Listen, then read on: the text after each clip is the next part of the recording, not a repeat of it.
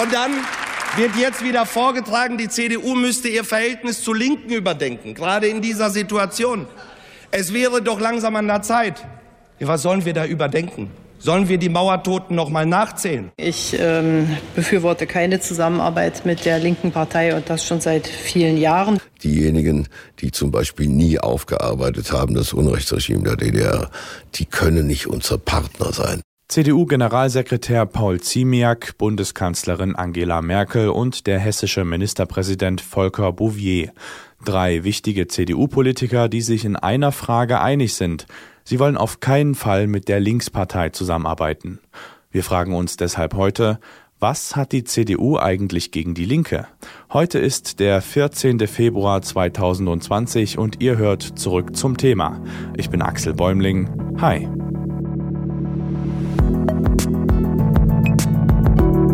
Zurück zum Thema.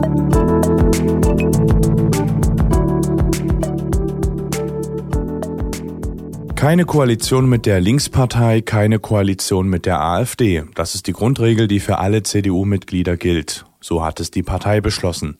Und dieser Beschluss, der ist im Moment ganz aktuell. Stichwort Thüringenwahl. Der Thüringer CDU-Chef Mike Moring darf Bodo Ramelow von der Linkspartei nämlich nicht unterstützen, egal wie kompliziert die Mehrheitsverhältnisse sind. Doch warum grenzt sich die CDU so kategorisch von der Linken ab? Das frage ich Carsten Krampitz. Er ist Schriftsteller, Historiker und Mitglied in der Historischen Kommission der Linkspartei. Parteimitglied ist er aber nicht. Guten Tag, Herr Krampitz. Ja, guten Tag. Die CDU versteht sich selbst als Partei der Mitte. Mit rechts und links will sie nichts zu tun haben.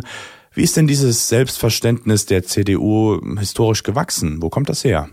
Oh, das ist eine ganz lange Geschichte, gleich nach dem Krieg. Also die CDU in ihrer Gründungsphase war ja eine eher betont antifaschistische Partei. Also wenn man sich den Gründungsaufruf 1945 äh, durchliest, Westberlin hier mit Jakob Kaiser und anderen, da ging es ja schon um äh, ein betontes Nie wieder.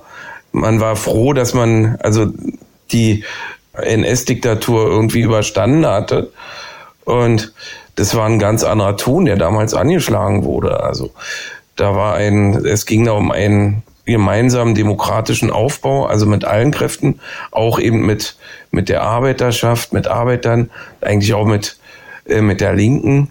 Und das ist dann, ja, innerhalb recht kurzer Zeit ist dann aus diesem antifaschistischen Postulat ein totalitäres Narrativ geworden. Also durch Adenauer eben, als der das Ruder da übernommen hat. Und es war eine kluge Idee, also aus seiner Sicht. Ja, also mit, mit dieser äh, Legende, dass rechts und links gleich ist, also Kommunismus und Faschismus das gleiche, so hat er die ganzen Mitläufer der NS-Diktatur und das waren ja die allermeisten, so gewinnen können für sich. Also so hat die CDU die kulturelle Hegemonie damals errungen. Also die Menschen wollen ja, die wollten ja nicht nur Wohlstand, sie wollten nicht nur in Frieden leben, sie wollten eben auch sich in ihrer historischen Haut wohlfühlen. Und dann musst du auch mit deiner Geschichte auch irgendwie fertig werden. Auch mit der, mit diesen dunklen zwölf Jahren. Und das war dann eine, eine Erzählung, die Adenauer, die die CDU da angeboten hat, die den Menschen doch also äh, den Westdeutschen sehr zugesagt hat. Also in der Breite.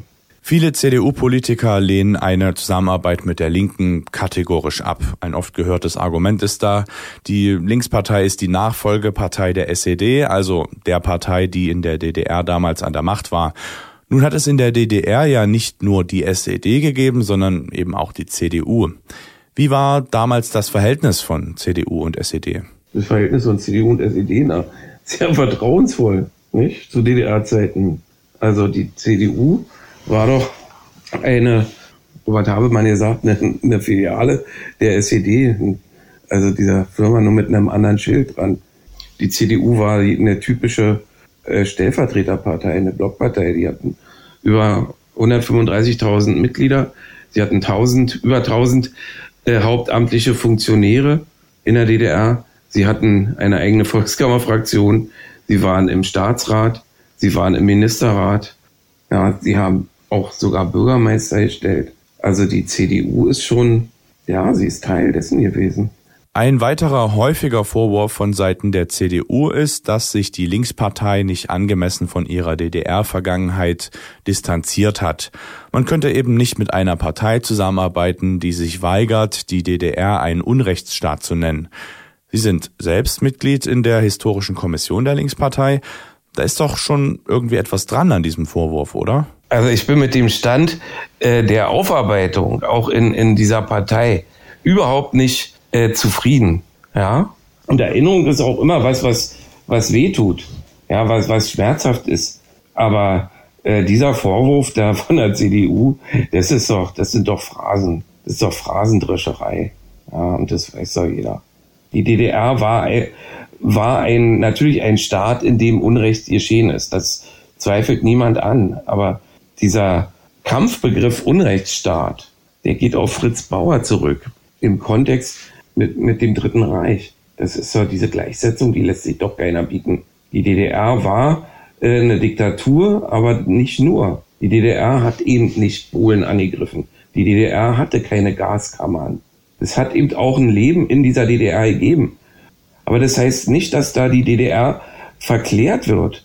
Aber man widerspricht dieser dieser unnötigen Dämonisierung. In Thüringen wird gerade diskutiert, ob die CDU Bodo Ramelow von der Linkspartei wählen sollte.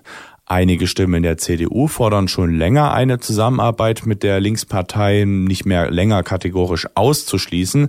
Was denken Sie? Wann sehen wir die erste Zusammenarbeit von CDU und Linkspartei? Ich glaube, dass die CDU äh, äh, den Ernst der Lage einfach nicht begriffen hat. Ja, das geht hier um eigentlich um, um, um viel mehr. Hier ist der, der Demokratie in, in der Bundesrepublik ist, ist so ein verheerender Schaden angerichtet worden, als die sich da haben zu den Puppentheater der AfD machen lassen. Die CDU soll sich einfach enthalten der Stimme. Ich glaube nicht, dass es da eine, eine Zusammenarbeit geben könnte. Könnte man sagen, ja, ihr habt da in der DDR auch so vertrauensvoll zusammengearbeitet. Ihr habt gewählt. Warum fehlt da nicht auch Ramelow? Aber das sind eben zwei grundsätzlich andere Sachen. Also Bodo Ramelow macht eine, im Grunde genommen eine sozialdemokratische Politik in jeder Hinsicht. Der ist, das ist ein Mann der Mitte. Und die, am gesellschaftlichen Rand steht eigentlich die CDU und die FDP sowieso, nach dem, was da vorgefallen ist. Carsten Krampitz ist Historiker und Schriftsteller. Ich habe ihn gefragt, warum die CDU nicht mit der Linkspartei zusammenarbeiten will. Herr Krampitz, vielen Dank für das Gespräch. Ja, gerne.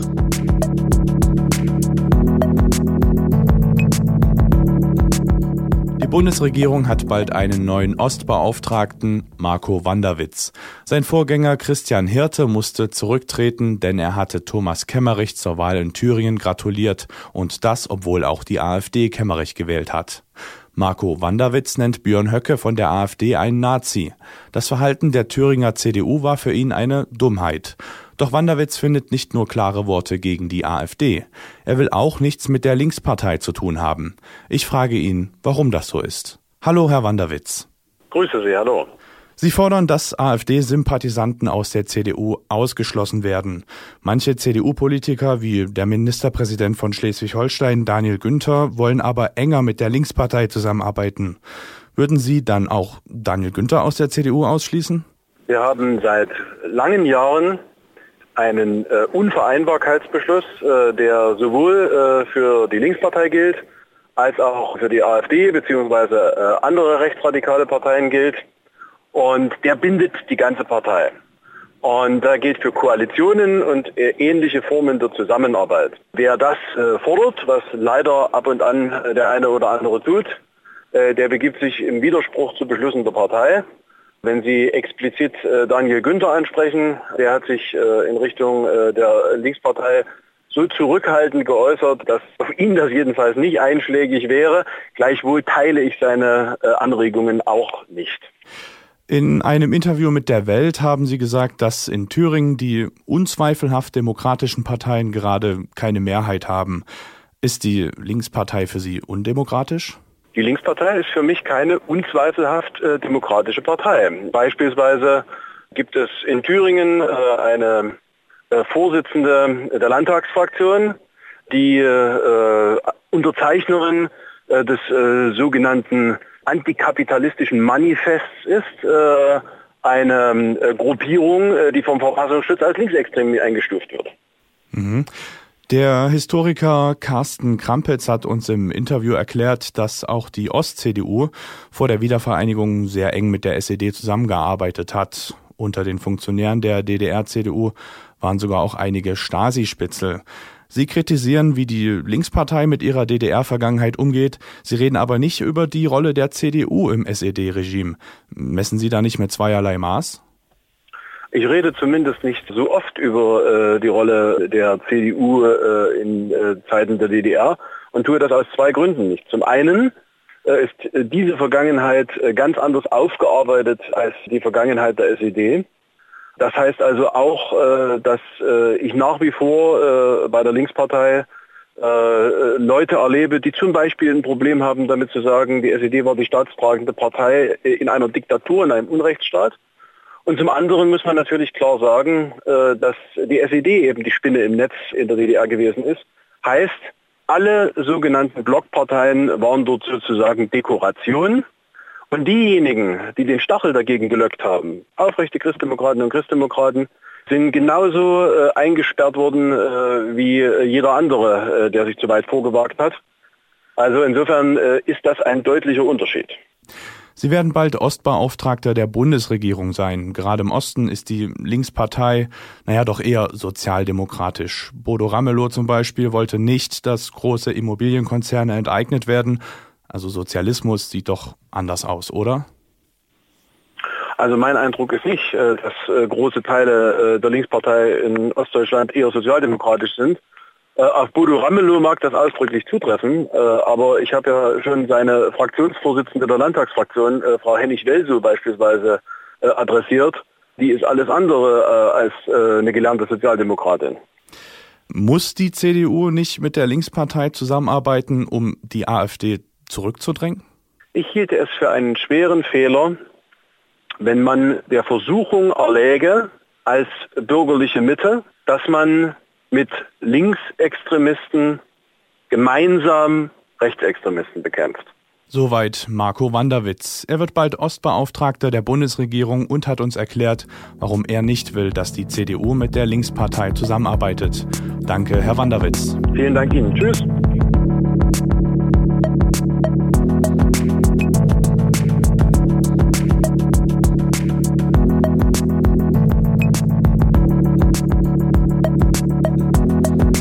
Ihr hört zurück zum Thema und wir haben uns heute gefragt, was hat die CDU eigentlich gegen die Linkspartei? Erstmal gilt, die CDU arbeitet deshalb nicht mit der Linkspartei zusammen, weil die Partei das offiziell so beschlossen hat. Das gilt für alle CDU-Mitglieder. Ein Argument dafür, die Linkspartei sei die Nachfolgepartei der SED und sie habe im Gegensatz zur CDU ihre DDR-Vergangenheit nicht richtig aufgearbeitet. Das findet auch Marco Wanderwitz, der neue Ostbeauftragte der Bundesregierung.